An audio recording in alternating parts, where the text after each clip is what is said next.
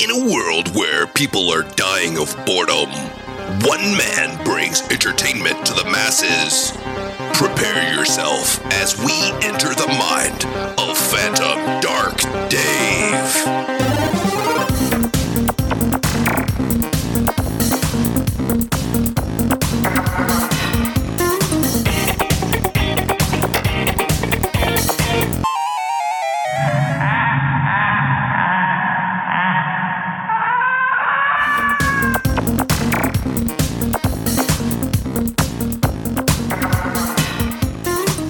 Up, everybody? You're listening to a brand new episode of the All Things Dave podcast, and I'm your host, Phantom Dark Dave. I got Andy back on the show, and we survived the holidays. What's up, man?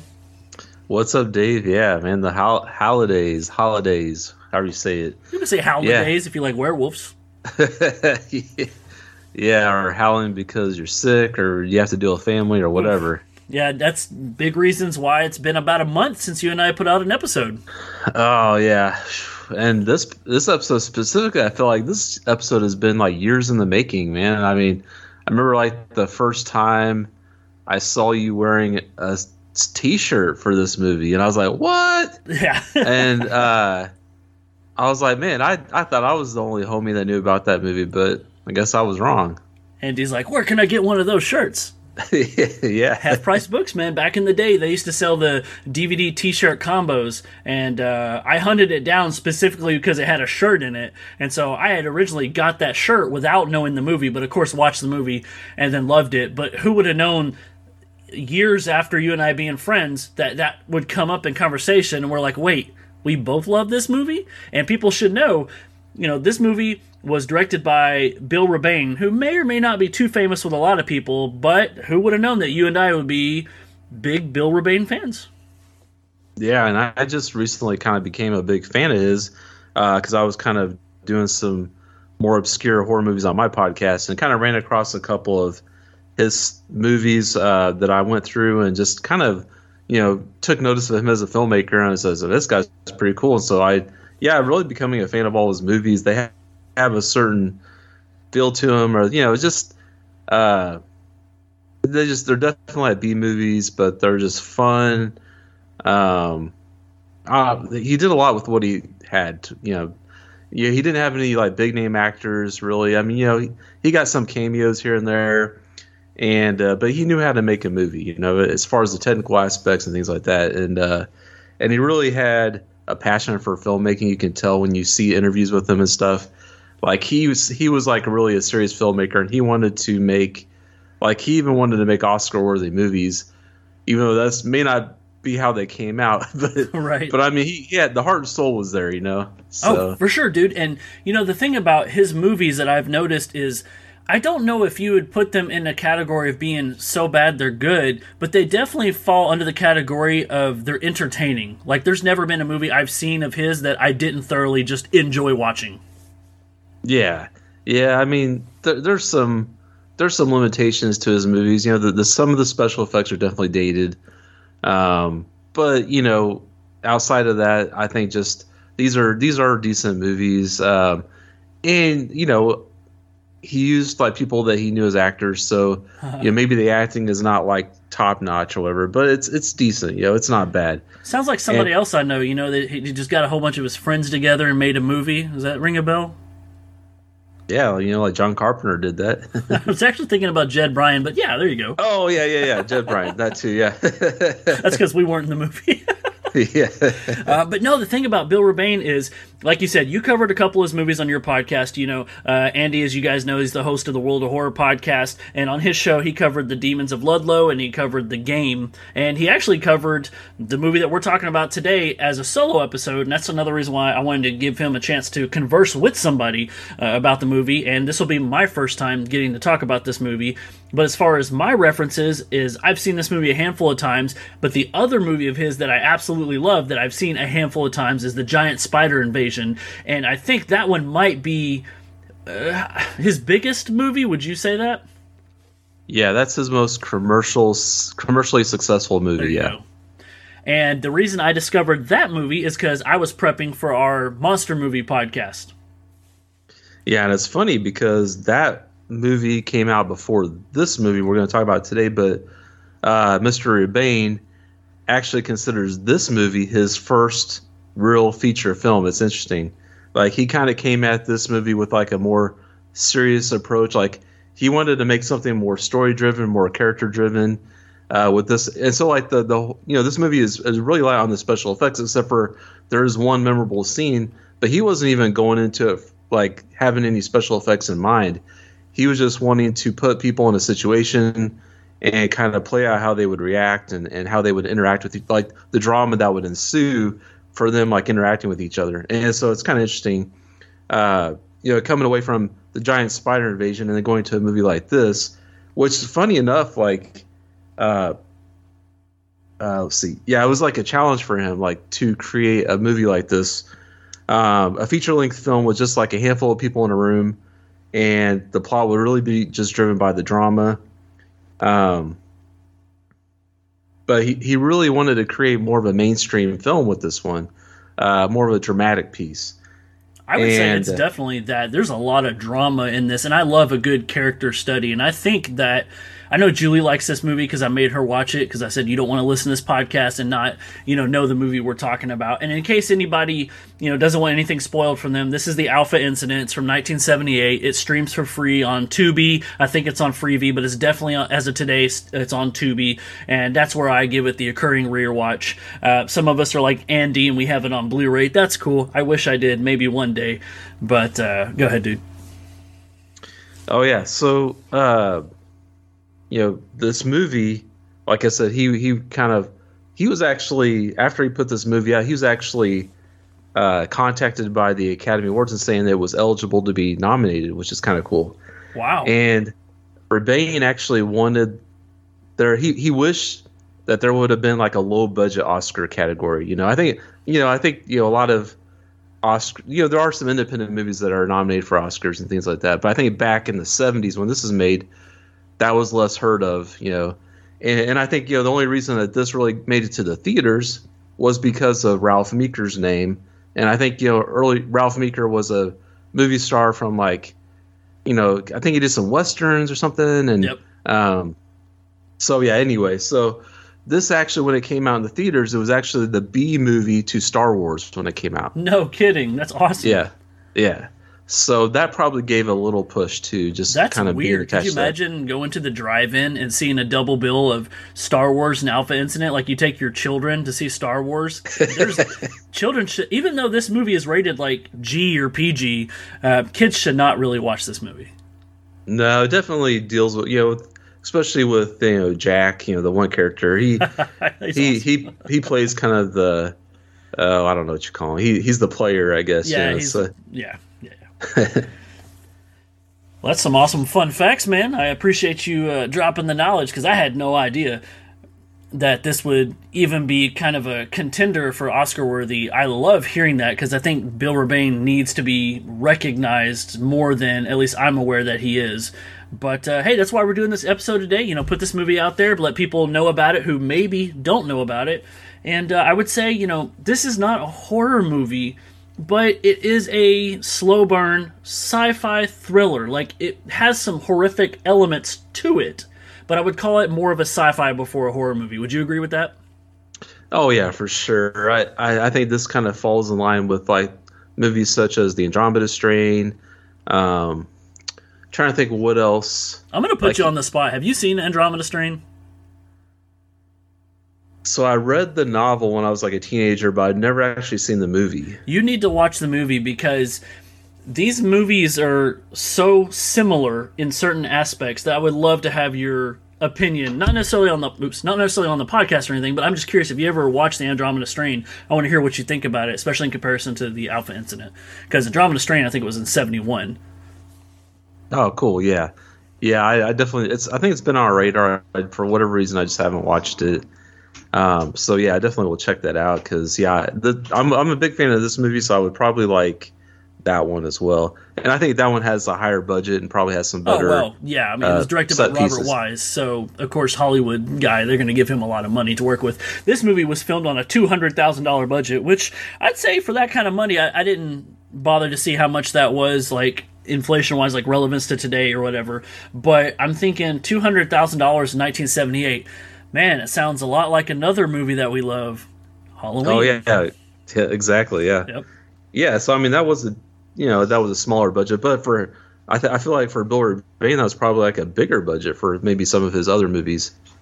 Yeah, and the cool thing about Bill Rebane is, you know, I- he had bought that piece of property up north where it's like the ranch where he filmed a lot of his movies. And I just think that's so cool to, as you said, he is so committed to filming his projects and his movies that he buys it, basically creates his own studio. Yeah, I think they built the so like the scenes were like inside the train car. That was actually a set that they built, and the scene inside of the office that was also like a scene that they built. Of course. Uh, so that so that was kind of cool to see. Um, Well, yeah, you Yeah. do that, and you send, and you just have a second unit director, uh, or you know, probably him, go out and film just exterior shots of other places, and then piece it together. Because this movie takes place, what is it, Wisconsin? yeah, yeah, Yeah. Wisconsin.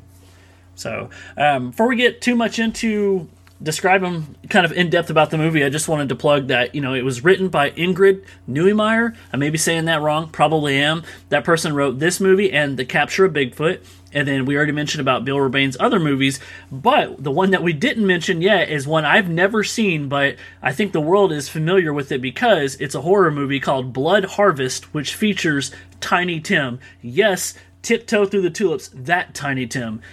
Google it if you don't know about it. But Andy, one day I'm gonna have to watch this movie. Have you seen Blood Harvest? I have not watched this one yet, but yeah, We it's, it's have to to that. definitely.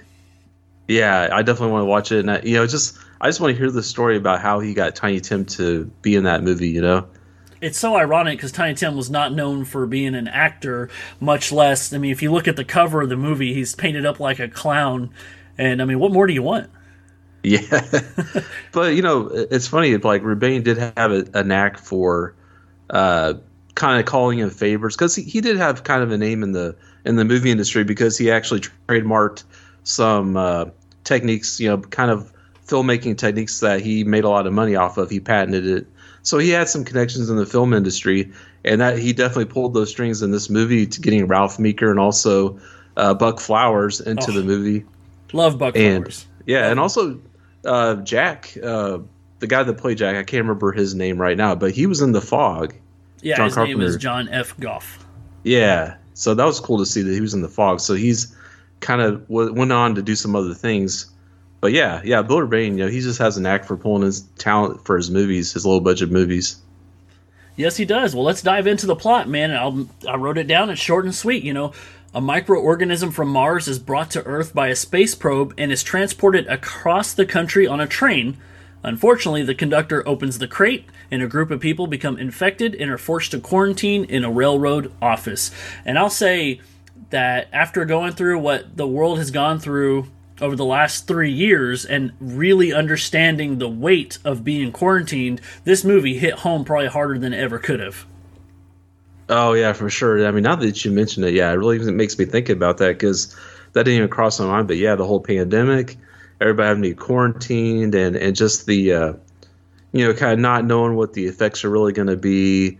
Uh, people just don't want to stay cooped up. You know, they want, you know, they want to get out. You know, but try, but they don't really understand it's for their best interest to stay quarantined. People and, get cabin fever, man. You can't stay locked up all the time.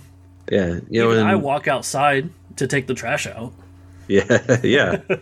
so I mean, you know, and, and you know, Jack, you know, his, you know, his attitude about the whole situation. You know, he's Oh yeah, Jack only stays in one place if he's sleeping or banging a chick. yeah, exactly, Verbatim. exactly. So, Andy, the cool thing about this movie is something you mentioned where you only got a handful of characters and it takes place almost in one setting. So, we have Dr. Sorensen, who's played by Stafford Morgan, and people might recognize him from a movie he did with Boris Karloff called Targets.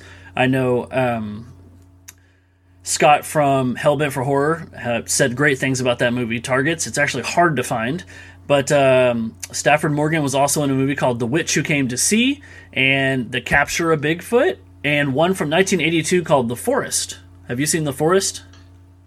Oh, I think I have a long time ago. It's like an it's kind of like an early '80s slasher movie, if I if I remember right. Yeah, that's why I asked you too. So if anybody's listening to us for the first time, you know, Andy and I love a lot of kind of movies, but he is kind of my go-to if I ever have a question about an '80s slasher because there's a good chance he has seen it, at least what he's had access to, uh, or he had it under his bed when he was a kid. But you know, we have Hank played by George Buck Flowers, and uh, man obviously it's not the first time you've seen George, right? Oh no, I mean this might be one of his earlier movies, but uh, we know we definitely know him from other more well-known movies. the crazy thing is, I think this is the first time I've seen him for this long in a movie because usually George pops up in a small cameo, like a bit role, but in this one, he's one of the main players, and I gotta say, I really enjoyed his performance. Yeah, I mean, he, he, he played the role of Hank, which he's just like this kind of lowly, uh, as a conduct, not really a conductor, but just he's the yeah, dude that's I'd in the say. caboose. I don't know. Yeah, yeah, but uh, you know, just kind of a normal guy. You know, kind of not really minding his own, his own business, unfortunately for everybody else involved in this movie. But he, but you know, he's curious. He's a curious guy. You know, and and you know, Mr. Sorensen is is definitely kind of you know, Hank knows there's something out of the ordinary going on with this shipment, and so he's just kind of curious about what's going on. And you know, Mr. Sorensen could have definitely been more, a little more secure with his uh, keys, keys, and everything else. Yeah. Are you telling me when you sleep, Andy, you don't hold your keys in your hand? I no, I, I definitely do not. That, that was just so crazy. Like, okay, it's supposed to be a, like a secure, like uh, discreet shipment, like kind of clandestine. They didn't want anybody to know about it, and Sorensen was just kind of a, I don't know. He he he kind of got on my nerves some just with some of the things that he did.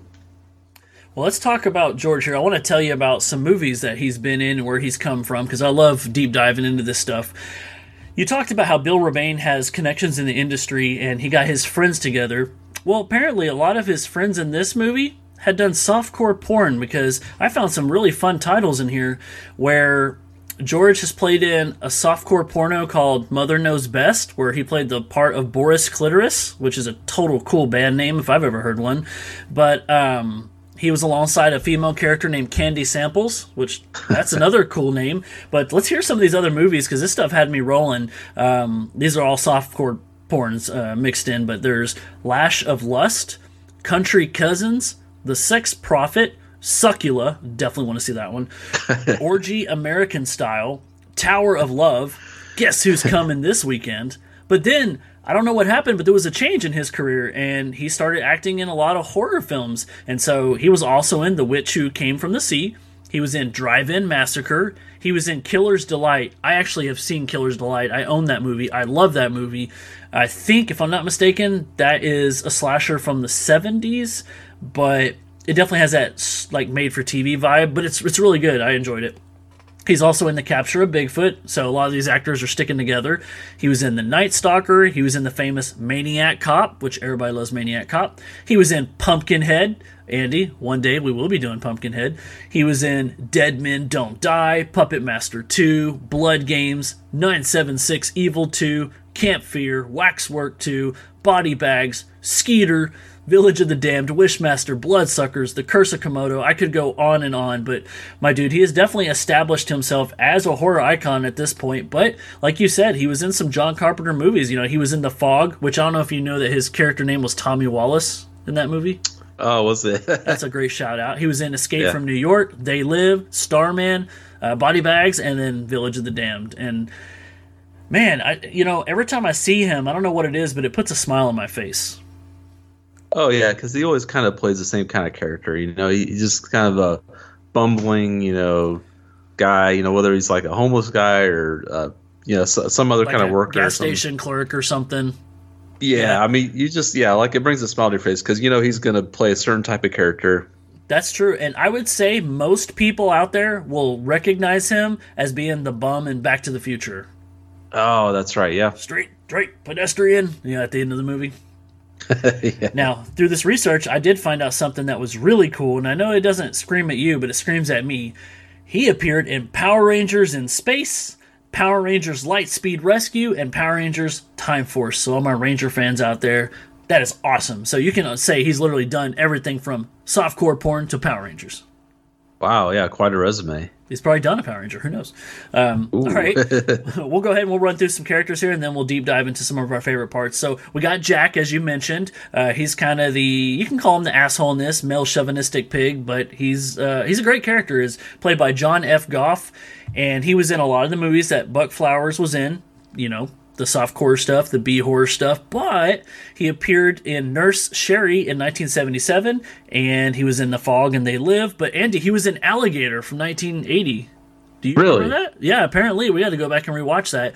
Uh, f- fun fact: Alligator from 1980 was the very first 80s horror movie that Andy and I reviewed back on Dave's Pop Culture podcast in 2018. It's crazy how fast time flies. Yeah, yeah, I totally. I mean, I didn't forget about it, but yeah, no, it brings back some good memories. It does. I wish I still had that episode. Uh, for any future podcasters out there, anybody thinking about starting your own podcast, back up your shit because just because it's on the internet doesn't mean it'll be there forever. Trust me. But uh, he was also in Grotesque from 1988 that has Linda Blair, which is cool. And I just found out that he was in an episode of Power Rangers Lost Galaxy. So two of these people went on to be in Power Rangers, Andy. I think there's something with the horror community and Power Rangers is tied together. All right, yeah, One thing that blew me away is the character of Jenny. I love the character of Jenny. She's played by Carol Irene Newell. She really didn't do much. I mean, she was in a couple of TV show appearances and did like one made for TV movie. Kind of shocking. yeah. So the story behind her was uh, Bill Rebane actually wanted to bring in like a like kind of a blonde bombshell type woman, you know, Sure. uh, for this role, and his wife and uh, I think the writer they kind of discouraged and said, "No, you need you need to have more of like the girl next door type of girl in this role," and and I think she did great. You know, she she uh, the acting was really good. I thought, um, you know, she added a lot of. Uh, you know, it's just the uh, emotion that she had as as Jenny. I think was great. Um, you know, you really cared about her whenever you know things happened to the character.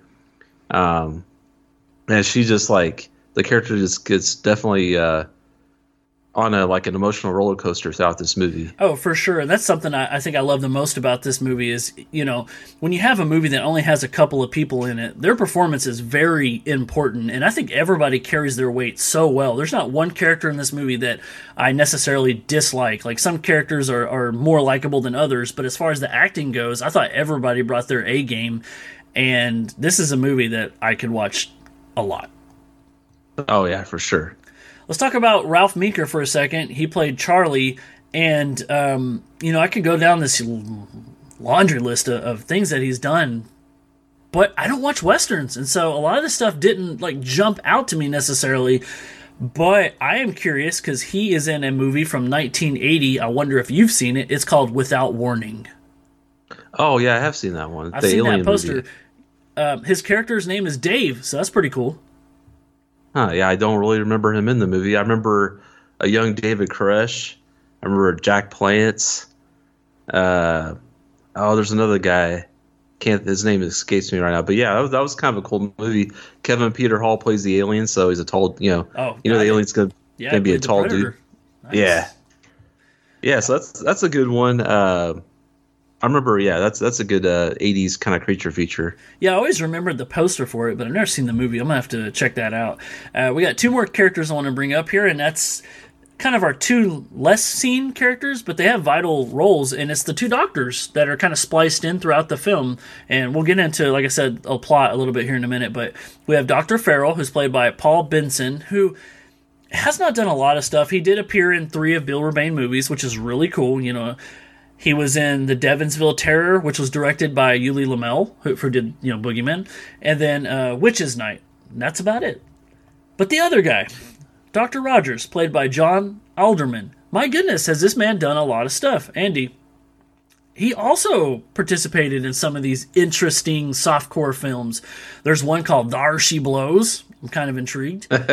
what does she blow? Uh, she's in, or he's in Love Camp Seven, Hot Spur, Starlet, Trader Horny, Divorce, Las Vegas Style, Lisa's Folly, Dandy, The Erotic Adventures of Zorro. I knew he was that way. Saddle Tramp, Woman, The Dirty Dolls, and The Boob Tube.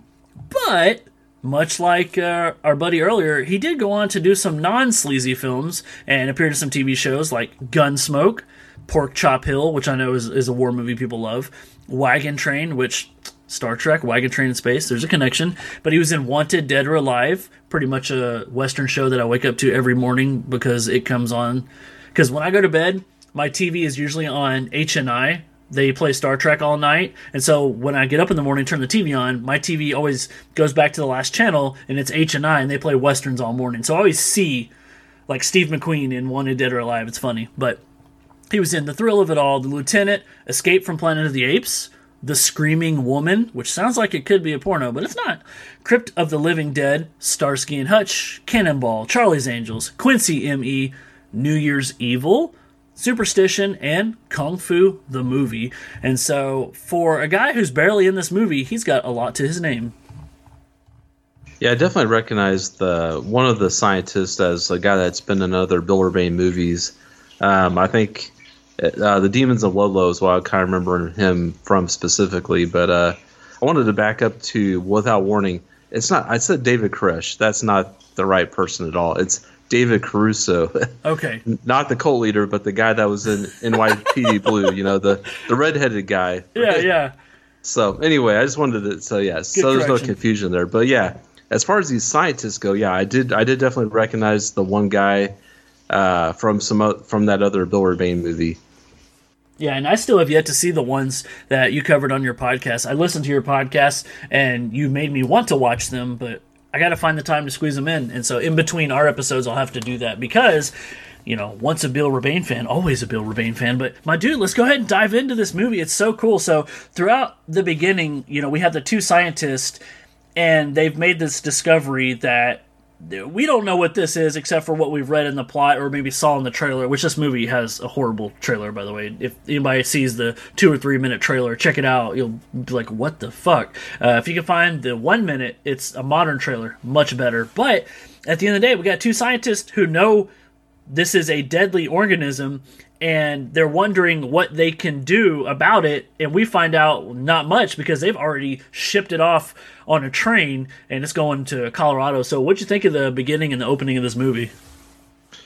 Yeah it was a little uh i don't know it was a little uh i don't know if i don't know if confusing is the right word but it was just i was a little like unsure what was going on because i kind of felt like we got kind of dropped down in the middle of the story almost because you know we're kind of like uh, you know, we're just we get right into it with these two scientists. They're kind of talking about uh, something that they're studying. Um, that it's something that dropped, you know, dropped down. So obviously something from outer space that they that they retrieve from like a you know a, a rocket or something that came back from Mars, and uh, so there's this space probe, yeah.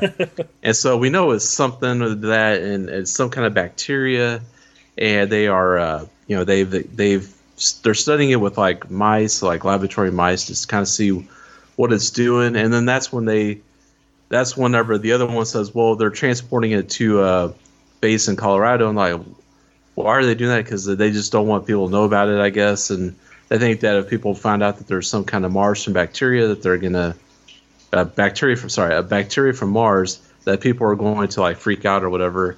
So they're trying to kind of keep it more top secret.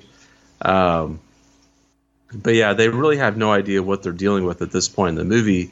They're just kind of like, uh, it's government cover up, man. It's propaganda, and so exactly, you know, yeah. Th- this is proof that there's life on Mars because it's a microorganism, right? It's always moving, it's breathing, you know. It's and so they don't know how to treat it. They send it away, and you know, we find out it's by train, and then it cuts over, and we're on the train, and that's where we meet two of our big characters, Dr. Sorensen and Hank. And then, as you mentioned, you know, Hank is pretty much he's the engineer, he's the conductor, and then Dr. Sorensen, we only know him as Mr. Sorensen because he is pretending to be a conductor, but Hank has his suspicions. Oh yeah, Hank knows right off the bat that something's off, and uh, he's like, "You're no normal. You're no. You're not a conductor because you keep going back and checking the." The cargo. So that tips Hank off. There's something special with this cargo, and so Hank's asking, "Is it money? You know, is it something really valuable?" And Sorensen's having to kind of be kind of vague. No, it's not. Or or no, he he does say, "Yeah, that's what it is, Hank," or something like that. He yeah. he kind of just gives in to Hank. So yeah, that's what it is. And uh, but Hank just can't let it go. He keeps on asking about it, and then Uh, so Mr. Sorensen falls asleep and he happens to drop his keys. For some reason, he's holding him while he falls asleep, and It was in the uh, yeah, and so that's when Hank gets a hold of the keys and goes back to see for himself what what's back there. And you know, of course, Hank is kind of uh, he's just a good old boy. He doesn't mean no harm, but he's a nosy feller. yeah, and he's kind of clumsy, you know, and Yeah. and you know, of course, with the train kind of as it's going down the track, it kind of there's a lot of movement going on there, and he just has a little accident and just breaks the vials, and you know, that's what sets everything off. Yeah, and it's funny how he says to Mr. Sorensen, he tells him, he goes, Yeah, you ain't no conductor because you keep going back there to check, and any good conductor knows if it's there in the beginning, it's going to be there in the end. And Exactly. Sorensen says he's getting like motion sickness, and he's like, Yeah, and conductors don't get motion sickness either. Oh, by the way, be careful rolling over because uh, I see that loaded gun that you have. Oh yeah, that's right. Hank, uh, he zeroed in on that loaded gun too. Yeah. But but Hank's cool, man. Like it doesn't bother him. He just wants to know what's in the crate, and he finds out the hard way. But you know, we've heard a few times they've split back and forth with the scientists of kind of where we're going, and they're talking about that the train is going to stop at Moose Point, and that's where we're going to spend the rest of our movies. When we get to Moose Point, it's a place where another train is going to come and pick up all the train cars except for this one and the caboose. Like these two are going to stay here, and that's very rare because usually a train comes and when it derails, you know, it, it takes all of the train. And so we get to meet another one of our characters. We talked about Jack. Jack works for the rail yard, and we see him. He's cruising down the railway and he's in this little train car thing. It's pretty cool. I definitely want to drive one if I can. But he's like, yeah, you know, I checked it. It's all lined up. It's going to go the right way. And you know, we get to meet Jenny. She shows up uh, late to the train station and you know she just does the paperwork but she's gonna have an early day but jack has the hots for her and we get to see um, charlie and charlie is i guess he's kind of like the main guy the boss there he you know handles the phone and I, you know, she does the paperwork, but he, I guess, he has the final say over how things get done around there. But what happens is, you know, they go there and they drop off these train cars, and they're waiting for the other train to come, and you know, Hank has cut his hand, and so he goes inside, and Andy, Jenny sees it, and she wants to doctor it up for him. Yeah, and so and in the course of this, you know, we we understand that you know we hear the the scientists talk about this organism. We know that it it's not airborne, uh, it's not bloodborne, but it's actually come it's actually transmitted through contact. Right. And of course, Hank goes to and he ruffles Charlie's hair, and he and uh, Jenny, you know, nurses his hand, kind of bandages up so she has contact with him, and then I think Jack they shake hands. they shake hands, yeah Yep. and uh, and we're not sure about Sorensen if he's had contact with with Hank, you know, or whatever, you know, because they were on the train together and stuff like that. Like So, obviously they have, we just haven't seen it. yeah. So, and but then Sorensen sees Hank's hand and sees his bandage. He's like, "Well, what happened?" And and that's when Hank's like, "Well, oh, it's just it's nothing, you know." And Sorensen, he kind Jenny of rats him out, man. Jenny's like he cut it on some glass. Yeah, so then Sorensen gets really worried and he goes back to the train car and checks, and sure enough, the vial's broken, and and so he has to call back to HQ and Did uh, you see the look on his face, like that oh shit meter? Yeah, yeah, Yeah, and like I said, yeah, he gets on the phone, and man, when he makes that phone call, yeah, he is definitely not a conductor. Like everybody turns their head and look at him because he's like Alpha Omega Zero Three. Like you know, he's talking in code, and that's when it's revealed uh, what's going on and that he works for the government.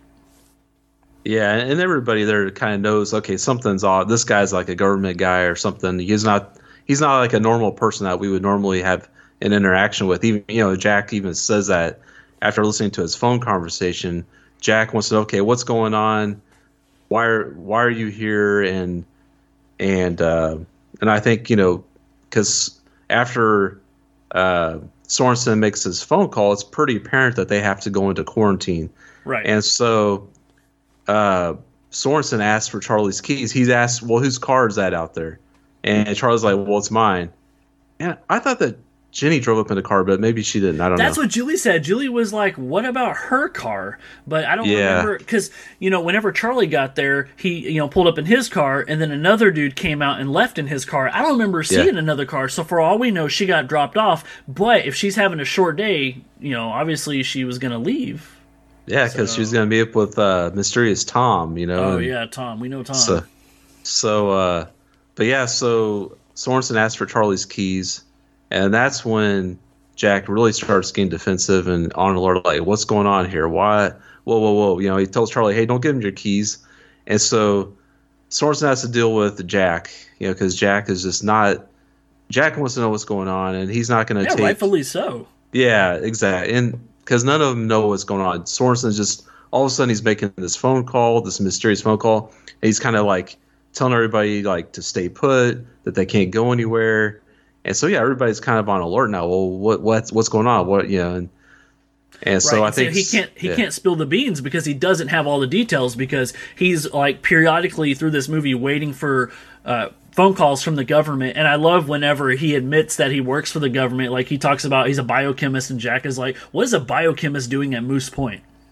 Exactly, and and and I and I feel bad for Sorensen because he really has no more information than the people there do, really, because they Right. don't have any idea what this organism is capable of up to this point.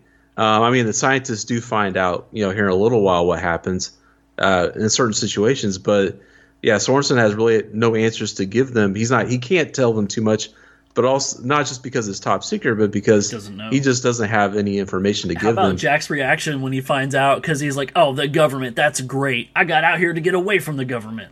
Exactly. He's kind of one of these guys that just wants to be off on his own and Yeah. just do. He, he doesn't want to be told what to do. You can tell, you know, right off the bat. He actually tries to leave. Uh, you know, he says, you know, screw this. I don't. I don't care about your. Yeah, and Sorensen's kind of. I don't know. He's not really like uh, authoritarian. You know, he's kind of Sure. like Well, he's a Not- biochemist, dude. Yeah, he's not yeah. He's he's not built for like trying to enforce the law. Really. right. Uh, he does have a gun, but that's about the extent of his enforcement. yeah, but we see him use it. He, he does. We're not sure if he's going to use it because he's kind of seems kind of hesitant. And Jack's like, "Screw this! I'm going to leave." And so he Yeah. Gets in his little train car and, He calls and his bluff, but Sorensen shoots him in the arm. right in the fucking arm, man. And it the view, like, did you notice that camera angle? It looks like he killed him because like Jack like falls over when he gets Yeah. shot. But then luckily, I'll tell you, you know, I've never been shot before, and I hope I never will be. But man, you know, he gets shot in the arm, and he never doctors that thing for the rest of the movie. He just handles it. Yeah, he just has that bloody, you know, spot on his sleeve Yeah. for the rest of the movie. I'm like, I'm not sure that's how that goes. You can get that Yeah. looked at. You notice Jenny never offered to help him though either. that's true. Yeah, She's like, I'm not touching that man uh, right now, anyway. But you know, you think that that would be enough to tell these people, okay, he means business. But unfortunately, I think the nerves and the fears are getting the best um, of Hank because poor Buck Flowers, man. Whenever Sorensen gets distracted with all these phone calls, he also makes a run for it.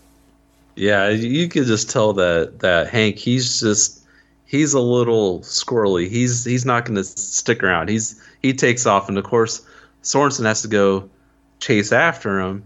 But he, he but Hank, you know, he, he can kind of like slide under the train car and get away, and and unfortunately Sorensen has to resort to the only thing he has left is his gun.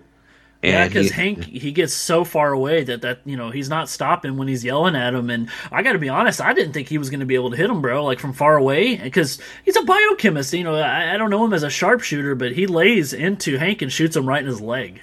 Yeah, shoots him in the leg, and so so Hank's not going too far with that injury, but he's he doesn't come back to the train station. He just keeps trying to get away, and Yeah, then he, he notifies uh, next time on the phone call because you know he had set the phone down and chases Hank, and when he comes back, he's able to let them know that okay, Hank got away, but I shot him, and then. then that's when we realize that okay, these folks are quarantined. They're going to stay quarantined.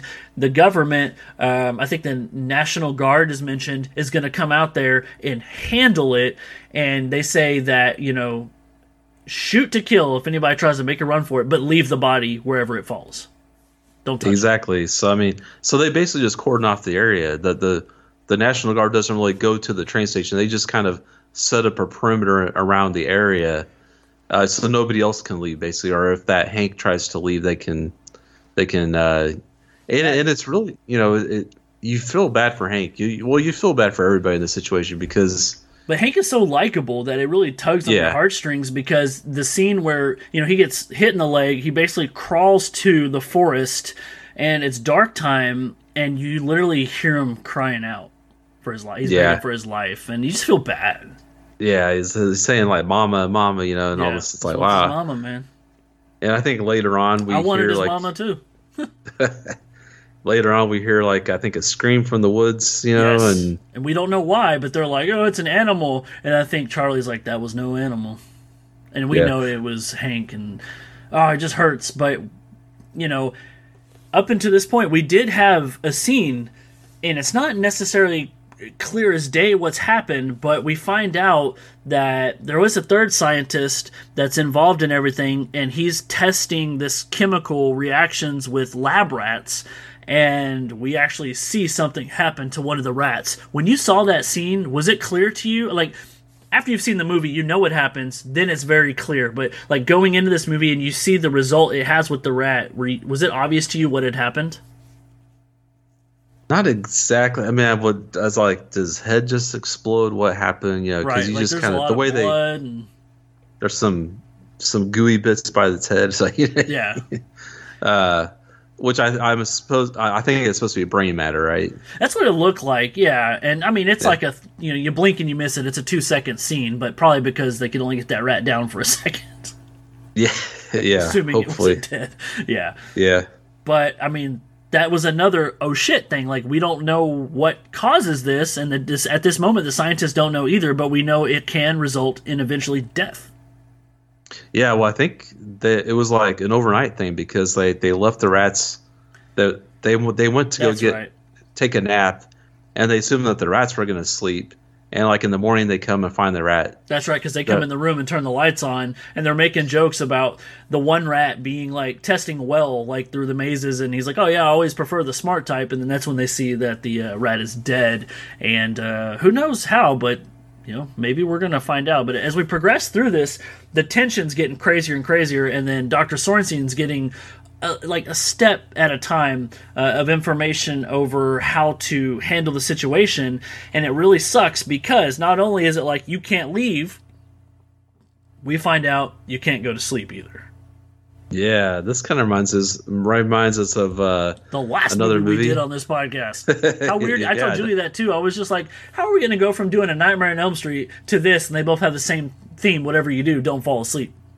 yeah, it's kind of interesting because yeah, so not only do the people have to stay put, they're like quarantined now. They can't go to sleep, and and they don't know how long they're going to be in, under quarantine, and then they find out they have to they can't go to sleep, and so Right. that so that just kind of ratchets up uh, the situation and and you know and Sorensen is able to put in some demands hey you know send us some food uh and also about- since we How, how about Jack, man? Yeah, give me a couple of burgers, or, you know, steak and a baked potato, but you know, a burger and fries will do in a pinch. yeah yeah he's he's uh you know not not afraid to uh, ask for what he really wants but uh yeah Or take what he really wants. yeah but i mean yeah and you mentioned charlie. Charlie is just funny because he just kind of sits there and is like yep yep okay. Yeah he doesn't really say much but then jack kind of starts you know giving him a hard time and like and just really starts trying to get uh charlie to kind of come out of his shell a little bit you Yeah. know Yeah, Jack is trying to make the best of the situation, and he, yes, he is an asshole and he's misogynistic and all these things. Here, he wants to have Jenny, but she doesn't want nothing to do with him. She's saving herself for Tom. That's why we made jokes about Tom's because we never meet Tom. We just hear this sucks because now she's quarantined, but she had a date with Tom, and like you said, she's the girl next door, so Tom is somebody from the town or whatever. But you know, the thing with Jack is he comes off in such a rough manner, but then there are certain situations where you see his humanity side, and I don't know, man. He's not necessarily that much of a bad guy. I think he's making poor decisions about things, but you, he really is friends with these people, you know? Oh yeah, you can tell that he has a rapport with like Charlie and Jenny, and you know even, even Hank too. I Yeah, mean, his he, these are relationship people. with Hank was extremely uh, authentic. yeah, Yeah, so I mean, he's just he's kind of like a blue collar, kind of rough around the edges kind of Yeah. guy. Um, so all these people, but this is a kind of an interesting mix of people. You got him, you got Jenny, which is kind of a, uh, you know, nice girl next door. Um, you know, kind of young. Uh, She's got that ambition that one day she's going to leave this town kind of vibe. Yeah, and then Charlie, you know, he's just been there forever. You know, he's gonna He's the one of these days. Yeah, one of these days he might retire. You know, but he's just one of these old guys that's been the, probably been with the railroad for like thirty years, and uh, and it's funny just some of the things that come out with, with Charlie later on in the movie. You know, Well, and Andy, you know, this is 1978. There's not a shit ton of things to do stuck in this railroad station. And Moose Point, this is not like this is, you know, Los Angeles or, you know, some big conductor yard. Like, you could tell this place eh, barely sees anyone. And there's nothing to, like, I didn't see a damn Coke machine, a cafeteria, there's nothing here. So they get um, the government to come in a helicopter and drop some supplies every now and then. And unfortunately, Jack is disappointed because he didn't get steak and he didn't get burgers, but it was almost like um, like astronaut food. You know what I mean? It was like Yeah. reserves. yeah, exactly. It's like they Jack was like they sent us the wrong thing. We're not in outer space or something like that. You know. Yeah. Because yeah, it sent them like these freeze dried, like almost like MREs or something like that, probably.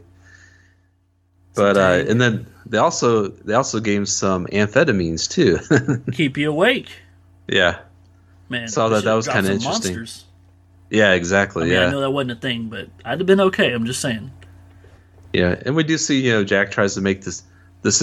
It's funny, like you know, so you got these people that kind of know each other, and then you got Sorensen kind of just thrown in there in the mix, and he's kind of the outsider, Right. and he's already shot a couple of them, you know, so he's really not on their good side, you know, but he's trying to enforce the quarantine. He's kind of just stuck in the situation along with the rest of them. But it's, it's an interesting dynamic um, because as time goes on, you know, you kind of see like r- the dynamics kind of shift, you know, between Jenny and and Jack and Sorensen and and uh, because you know that obvious, Andy, that Jenny has the eyes for Dr. Sorensen. Exactly. Yeah, she does, and and Sorensen's weird. Like he's he just doesn't want to have anything to do with her. Like he's just like, nope, I don't think so. Like she, like Jack finds a, radio, and of course he's just trying to liven things up, trying to make the best of a bad situation. So he turns on the radio, finds some some you know cool music, you know, for back in the day or whatever. And so he wants to dance, and uh, Jenny wants asked Doctor Sorensen to dance, and he's like, nope, I don't think so. I'll just sit here and smoke this cigarette, but I'm not going to get up and dance and have any kind of fun. And so you or know, physical Jenny. contact. uh, oh, that's true. Yeah, that's true. Yeah, I think he's kind of leery about that. And uh, And then, you know, Jack, not only does he find a radio, he finds a big bottle of booze that Hank had on the train. So Oh, now they're going to drink yeah. and dance. And take the amphetamine, so it's you know. the- I mean, it sounds like a Friday night. Am I right? but it's cool because you know they find a deck of cards, and you know, for the longest time, this is this is like a feel good moment of the movie that goes for a little while, and you you really start to enjoy the interaction of this uh, group of people because you know, yeah, everybody's kind of the same because they're from this small town or whatever, but then you see kind of the individual uh, natures of the the people, and I don't know, I just really enjoyed the middle of this movie, maybe the most. Yeah, because you know with the characters, we do have some realistic uh, traits for them, so that gives us some character depth for each person. And So I like that, and so I, I really see what Rebane was kind of going for with this movie. Um, so you know, we really start to care about these characters. So when th- when things kind of start ramping up, we really uh, kind of feel that we, we kind of feel for the characters and care about what happens to them, which I think is kind of the goal of most movies is that you care about what, what happens to the characters. Yeah, and speaking of what happens to them, since Dr. Sorensen doesn't want anything to do with Jenny, he I think Andy he tells her like, "Why don't you go dance with Jack? He, he's here right now." And so she's like, "All right, if that's the way you want it." And I remember at first thinking, "What? Like I don't think she likes Jack," but I think at this point I don't know if they're wondering if they're not going to get a chance to be with anybody else, but I think like a lot of this stuff is settling in and she's kind of given in to Jack's sweet side because he, you know, he he has that side of him that he is the kind of guy that has one night stands and never calls her back type vibe, but he's kind of crushing on Jenny and says that he's wanted her for a really long time. And she goes and there's a scene where she goes in the bathroom and changes clothes and she gets all dressed up for an evening. And it's like her outfit's a little more revealing than it was before. She goes from secretary to like evening gown type thing. And this, of course, is like getting the attention of Jack.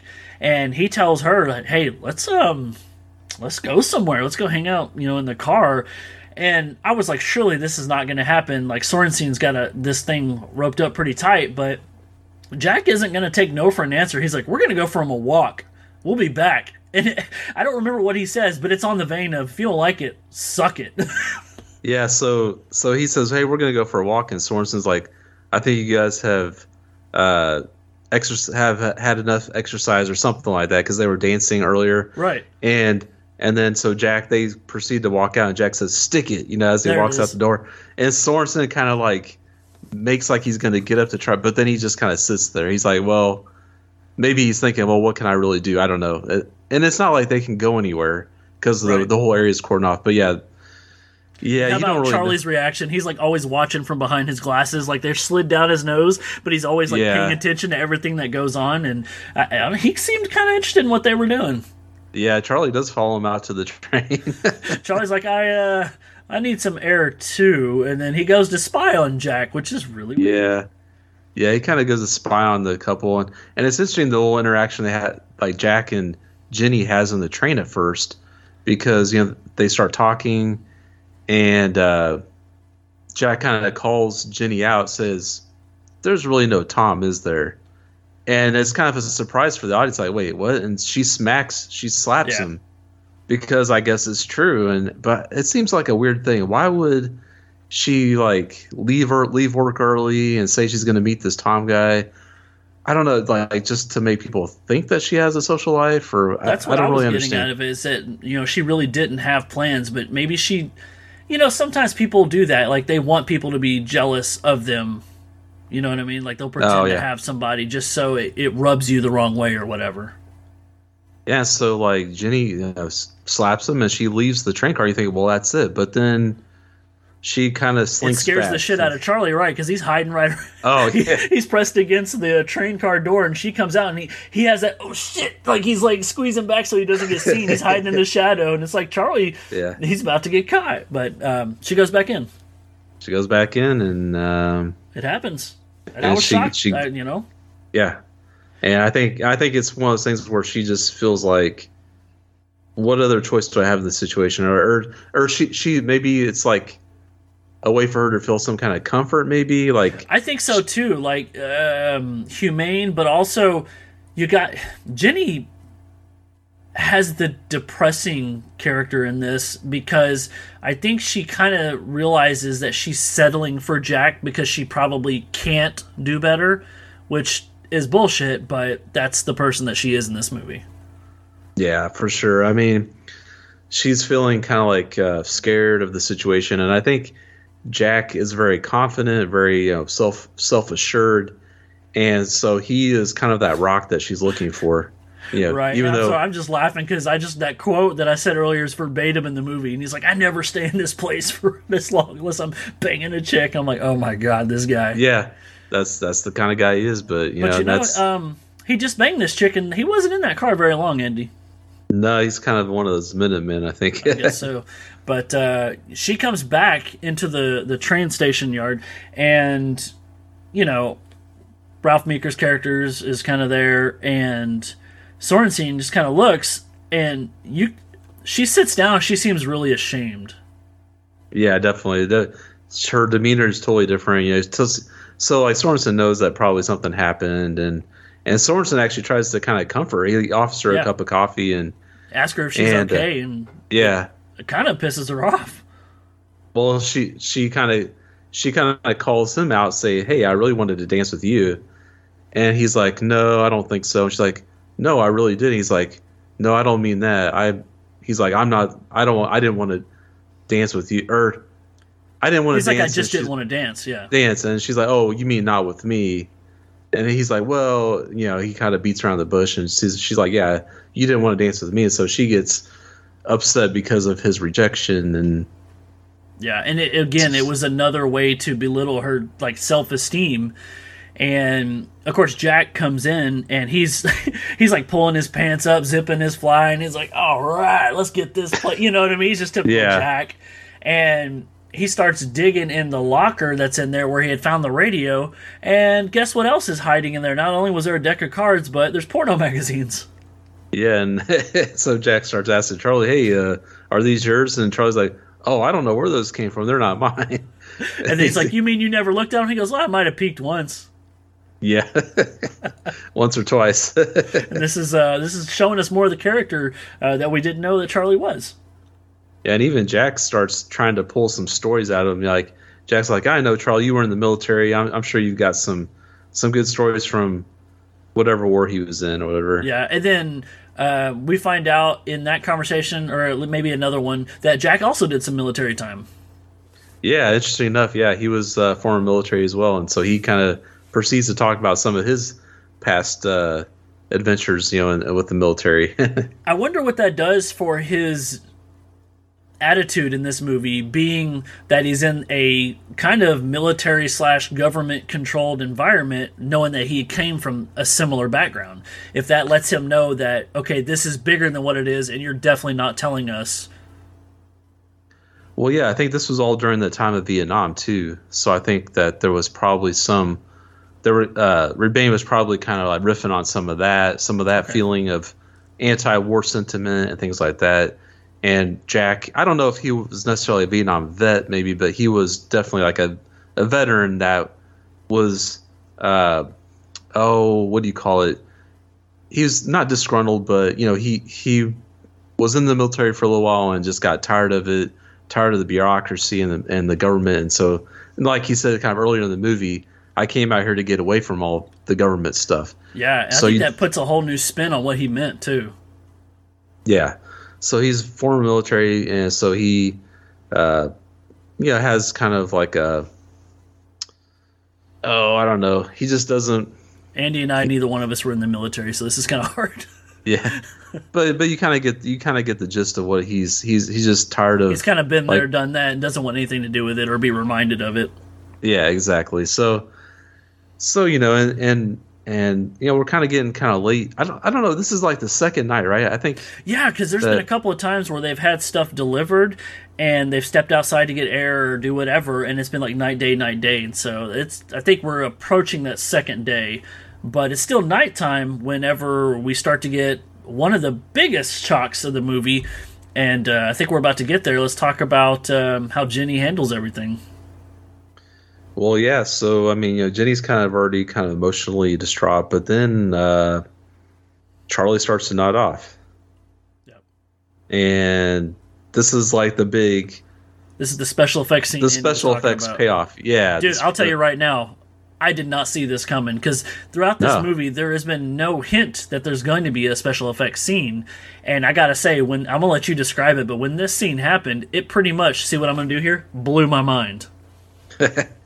Yeah, I mean, because nobody knows what's going to happen when you fall asleep. They just know, okay, we can't fall asleep, and so everybody's trying to stay awake. Charlie, of course, you know, he he's kind of nodding off, and he f- does fall asleep, and and he kind of like screams, yells out, and everybody's looking at him like, "What? Oh no, what happened?" And then you see the blood running out of his nose and his mouth. You're like, "Oh crap, what's going to happen?" Then all of a sudden, the the head starts to kind of bulge out and uh, well, at first I think they think he's just dead. I think Sorensen says, "Well, he's dead," but then his head starts to move. His head starts to kind of bulge, and and everybody starts freaking out, like, "What is happening?" And then we get some really cool special effects of like just the head, uh, kind of pop, I don't know, not really popping, but just the brain just kind of oozing out, and it almost looks like uh, this alien creature is kind of cr- crawling out of his head or something. It's not really. I don't think it's supposed to be an alien creature, but I think it's supposed to be his his brain, but it's just like oozing out and just like Yeah, well, growing. his and it's- brain expands and Yeah. it basically busts through his scalp and his fucking eyeball pops out, dude. oh yeah, this is like some. I was like, what the fuck? I mean, it's some pretty decent effects, you know, for like this little Andy, I- if they were falling asleep, they're they're awake now. exactly. Everybody so, else at train station is like, okay, I am not going to sleep. Except Jenny, she has other ideas. uh, and then, but then Jack kind of jumps in. Everybody else is kind of like uh, frozen. They don't know what to do, but Jack kind of steps in and and he just takes one of those big cabins and kind of pushes over onto Charlie so that Yeah, it just puts him out kind of of misery. yeah, it just kind of ends everything and just so it's over. And yeah, that's over. But then you just have the emotional f- fallout from everything that's happened now, and and, and it definitely takes a toll on Jenny, which we see in the next scene.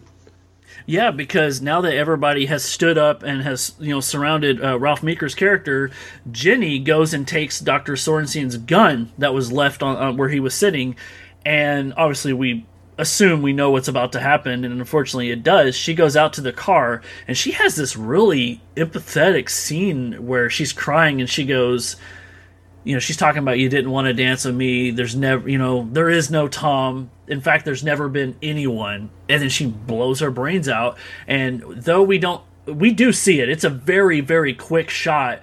But more than anything, we see it happen, and then we see from outside the car when the glass shatters and there's like blood all over it and we hear it, and the characters inside hear it, and that's where, if you watch the trailer, uh, this scene is in there where Jack screams "Jenny," and he runs out there, and they find out she killed herself.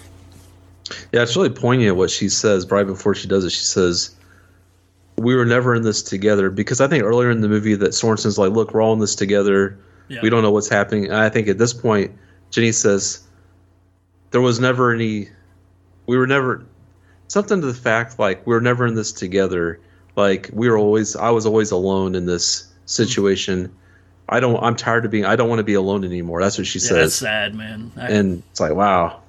Yeah. yeah, so. she, she definitely had, like I said, the character that tugged on the heart. Her and, and Hank, man, this damn, like you sad to see him go.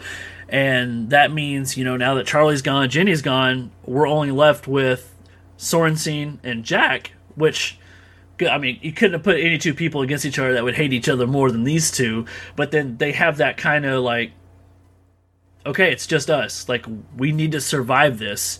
And there's almost this sense of like, okay, you know, one more day. And the next day comes, and obviously they're still awake. You hear the helicopter comes, and they've dropped some supplies. And before this scene happened, there was a phone call, but we don't know what was happening because fucking Jack rips the phone cord out of the wall and throws the phone. And so when they get this package, the first thing that they think of is, oh, great, there's a cure. Yeah, as I think. Uh, well, I think don't. Well, we do see a phone call with like this government official guy, and he says something to the effect that you just hear his side of the conversation, but um, he's saying like some to the effect we just need to end this, like kind of thing, and and he says no, don't tell the scientists, make you know have them keep working on a solution, but they haven't really come up with a cure up to this point, and so it kind of it kind of you kind of get the feeling that they're just wanting to kill everybody up. off. Oh, and he says, yeah, all the next next of kin protocols have been uh, put in place, so all the next of kin has been notified that of their deaths, like already, and they and then you know they don't even know that anybody's even dead yet. But so that's when they, I think they do call Sorensen and say, hey, we've got a cure, and we're going to send it on the next shipment, and so that's when they're kind of so. But it was already too late for Jenny and Charlie. So that's when Jack's like, well, their timing's a little off, ain't it? And Yeah. and so that's when that, that helicopter comes in that morning and drops off that shipment. They're like, okay, it's the, it's the cure. So Sorensen takes it and he gives the pill to Jack, and and Sorensen is kind of looking at the pill. He doesn't really, I don't think, he doesn't have anything to take it with, no coffee or water or whatever. Right. But Jack Jack does. Yeah, and how bittersweet is it? You know, they focus on the fact that there's four pills there, and obviously now they're only going to take two of them. But you just you feel that impact of losing those characters even more. well, actually, there was five because there was five Oh, because of. Hank, right? Yeah. And yeah, it's like, well, they're only going to be taking two of those uh, because the other three people don't need them anymore. Yep. And Jack, he, you know, he's like, he goes and he downs that pill and he, he goes to celebrate. Like, it's the first time you, you see him kind of in a positive light um, since before dancing with Jenny, literally. And he goes to shake um, Sorensen's hand. He's like, we survived, we did it. Uh, uh," And he grabs his throat and he falls to the floor. And uh, what is it, cyanide or something? Yeah, so Sorensen's like he looks down at the pill, he's like cyanide, and so he, so he's like, ah, so he gets really pissed off because he realizes that they were just trying to kill them off to kind of push everything under the rug. So he just he sweeps everything off the desk, and he's just he's just like totally at his wits end. Like he's just so pissed off, and he actually falls asleep. right. It, he you know he it's later, and the scene opens, and we see everybody who has died on the floor, and right next to Jack is Sorensen, but Andy he wakes up. He wakes up, and so he's like, "What?" He's like, "I, I slept." and so nothing, and he's still alive, and so he he's like, I'm not affected. He yeah, which infected. answers the question that we asked earlier. He has not physically come into contact with anyone who had been infected. It's it's then, an amazing feeling. It's a little too yeah. happy of a feeling. yeah, and then and this and, and this movie gets a lot of uh, comparisons to Night of the Living Dead, uh-huh. especially at the ending. You know. Yep, I do. Um, so Sorensen's like, "Hey, I wasn't affected," and then we hear the jeep pull up outside with some soldiers, and they're all in contamination suits. And uh, before he can even like say anything, they just like start blasting, you know, through the window, and they they shoot him, and he's dead. Slow motion. yeah. So yeah, man, what he a gets, he gets shot up and dies, and nobody has survived the pandemic. And what a bleak gut punch of an ending, you know? I know. And then it's like music credits. And you're like, holy shit, that just happened. The movie ended just like that. No survivors. And yeah. I don't know, man. Like you're you're kind of led to believe that okay, we've lost some people. Like surely these two are gonna survive. You know, of all two people, that's weird. But okay, cool. These are our guys. And then when Jack dies, and I remember whenever Sorensen like wakes up the next day, it took me a minute to process. I'm like, holy shit, he slept. He's awake he's not infected. I got really excited, and then uh, it's such a great ending. If I'm being honest, I was like, oh man. Yeah, yeah, no, it was, it was, uh, yeah. It, I don't know how else it would have ended any other way, really. You know, just with the situation. I think that I think Rebane chose to keep it kind of more realistic. You know, on, like kind of like a oh, kind of like a not apocalyptic, but just kind of like a very bleak ending, and uh, it so works it, for the story. It really it does. works. Yeah, it definitely does. Yeah. So yeah, so that's Alpha Incident. I mean, it's it is. it's uh, it's been referred to as you know the poor man's Andromeda Strain, but totally two different movies in a sense. They go two different directions, and though out you know Andromeda Strain is a higher budget sci-fi movie, this one I think definitely plays more on the paranoia aspect and um, Bill Rebane really excels with his character direction. I love this movie. You love this movie. I don't know if I mentioned it before, but if you haven't seen this movie, it is available to stream. It's on Freevee, it's on Tubi, and you can find the DVD for really cheap. If you find it with the shirt, you should definitely get it. But Andy, you ready to uh, tell the audience the next movie we're going to do? Because people might notice hey, Dave, you didn't play the trailer at the beginning. I wanted to hear the trailer for Alpha Incident. Well, we're switching it up, man. You know, we got, you know, uh, it's a new year, you know, a new podcast episode, new intro, might I say. And now things we're going to do different is Andy and I are going to be playing the trailer at the end of the episode of the next movie we're going to cover because that way we get people excited about it. So, Andy, what is the second Bill Rebane movie that we're going to cover? So, we are going to talk about his most commercially successful movie, which is The Giant Spider Invasion. In a small Wisconsin town, something was about to happen that would send shockwaves around the world.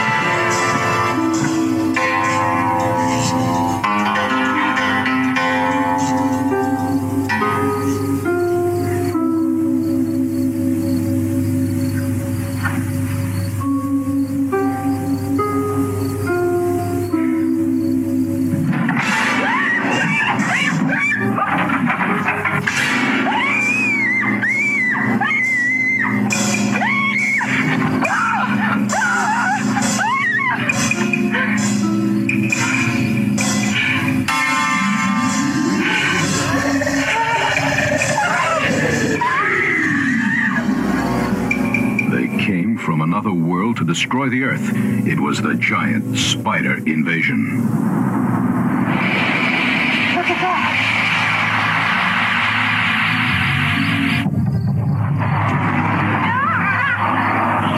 I'm still measuring an X-ray shower from the ground level.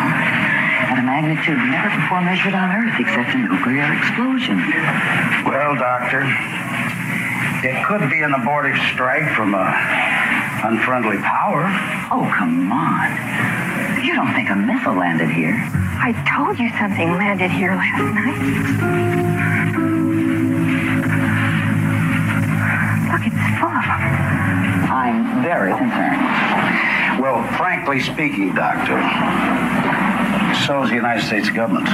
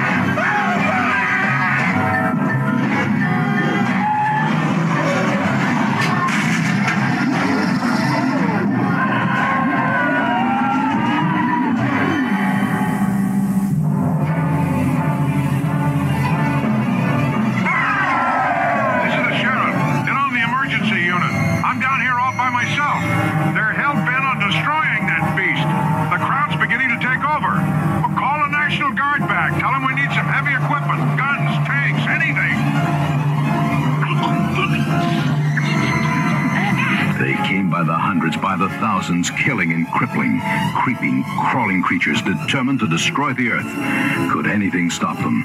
Could anything stop the giant spider invasion? There has never been a film like this before. Yeah, man, the giant spider invasion. You know, you gotta love these 70s movies. It's always a good time. And uh, podcasting with you is always a good time, man. But let's go ahead and promote you. You know, if people are hearing you for the first time, who are you? What do you do? Yeah, thanks. So I'm Andy. I'm the host of the World of Horror podcast, and um, I, you know, on my podcast, you know, it started off with me and Dave, and and it's kind of just like I'm doing it. You know, Dave's still my definitely my official co-host, but he can't always do it all the time. He's busy with all things Dave, so um, I'm doing more of a solo cast on World of Horror, and uh, I've been kind of going through like late last year. I decided just to go through the. I have one those uh, Mill Creek box sets, you know, those 15 movie packs, and they all, you know, they're just filled with like these B movies, um, and kind of like drive-in type movies. And I decided I want to like focus on some of these obscure, more obscure movies because I just really have a passion for these uh, little-known movies, and so um, I, I did you know several of those you know kind of like leading into at the end of the year. So this year I want to kind of expand my net. I still have a passion for these obscure movies, but what I'm going to do is I'm not going to just limit myself to the Mill Creek box sets. I'm going to kind of I'm going to look at obscure movies from the 50s all the way up through the 90s. So like older movies, but more obscure movies. That's kind of going to be my wheelhouse from here on out. I feel like I just you know, and, and that's something that me and Dave both love. And so when he can, when he gets a chance, he's going to jump on and do a movie with me. And it's those movie, those episodes are always so much fun. And uh, so yeah, I just released uh, the first episode of the new year. It's uh, it's Roger Corman's Munchies from 1987. It's his uh, riff on the Gremlins movies, the Yes. Gremlins type movies, like Critters, Gremlins, Ghoulies, all those kind of little creature movies.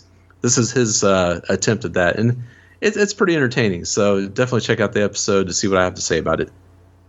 Awesome, man. Uh, I did listen to the episode, and you got me wanting to watch Munchies. You know, maybe I'll have the Munchies when I watch it. You never know, but that's cool, man. Well, thanks for coming on here and talking Alpha Incident, and I will talk to you again when we cover the giant spider invasion.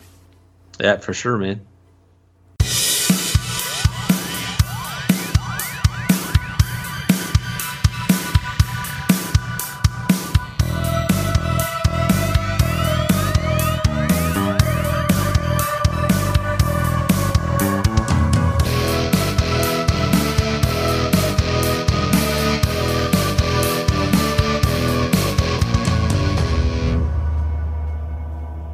And there you have it the Alpha Incident from 1978.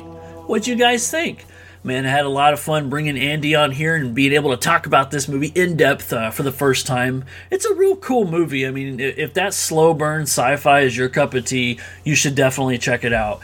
And, uh, you know, if you enjoyed uh, the kind of banter and the conversations that Andy and I have had, check out some past episodes. You know, Andy's come on here and we've done some pretty cool mainstream horror movies. This might be one of the first times where we did kind of an unknown movie, but um, check out Andy's podcast. You know, he did the World of Horror, he does the World of Horror podcast, and I've been on there together. We covered Deep Red, you know, from Dario Argento, and we covered The Driller Killer, and soon we're, we're going to do Spider Baby, which is really fucking cool. And so, so, you know, check out his podcast, show him some love.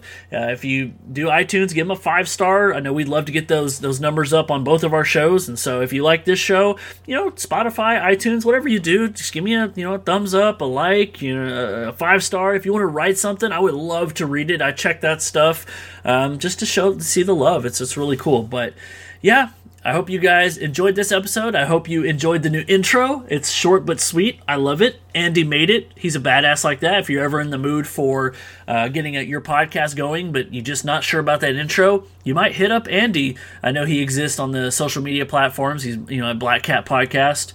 You know that's the old podcast that he and I used to do together as well. But he kept the title, so you can find him on uh, different apps. But if not, then just stay tuned because there's you know plenty of good stuff around the corner. And I know it took me about a month to get another episode out, but the next one is right around the corner. So I'll let that be that. You guys have a wonderful day, and thank you for listening to the All Things Dave podcast.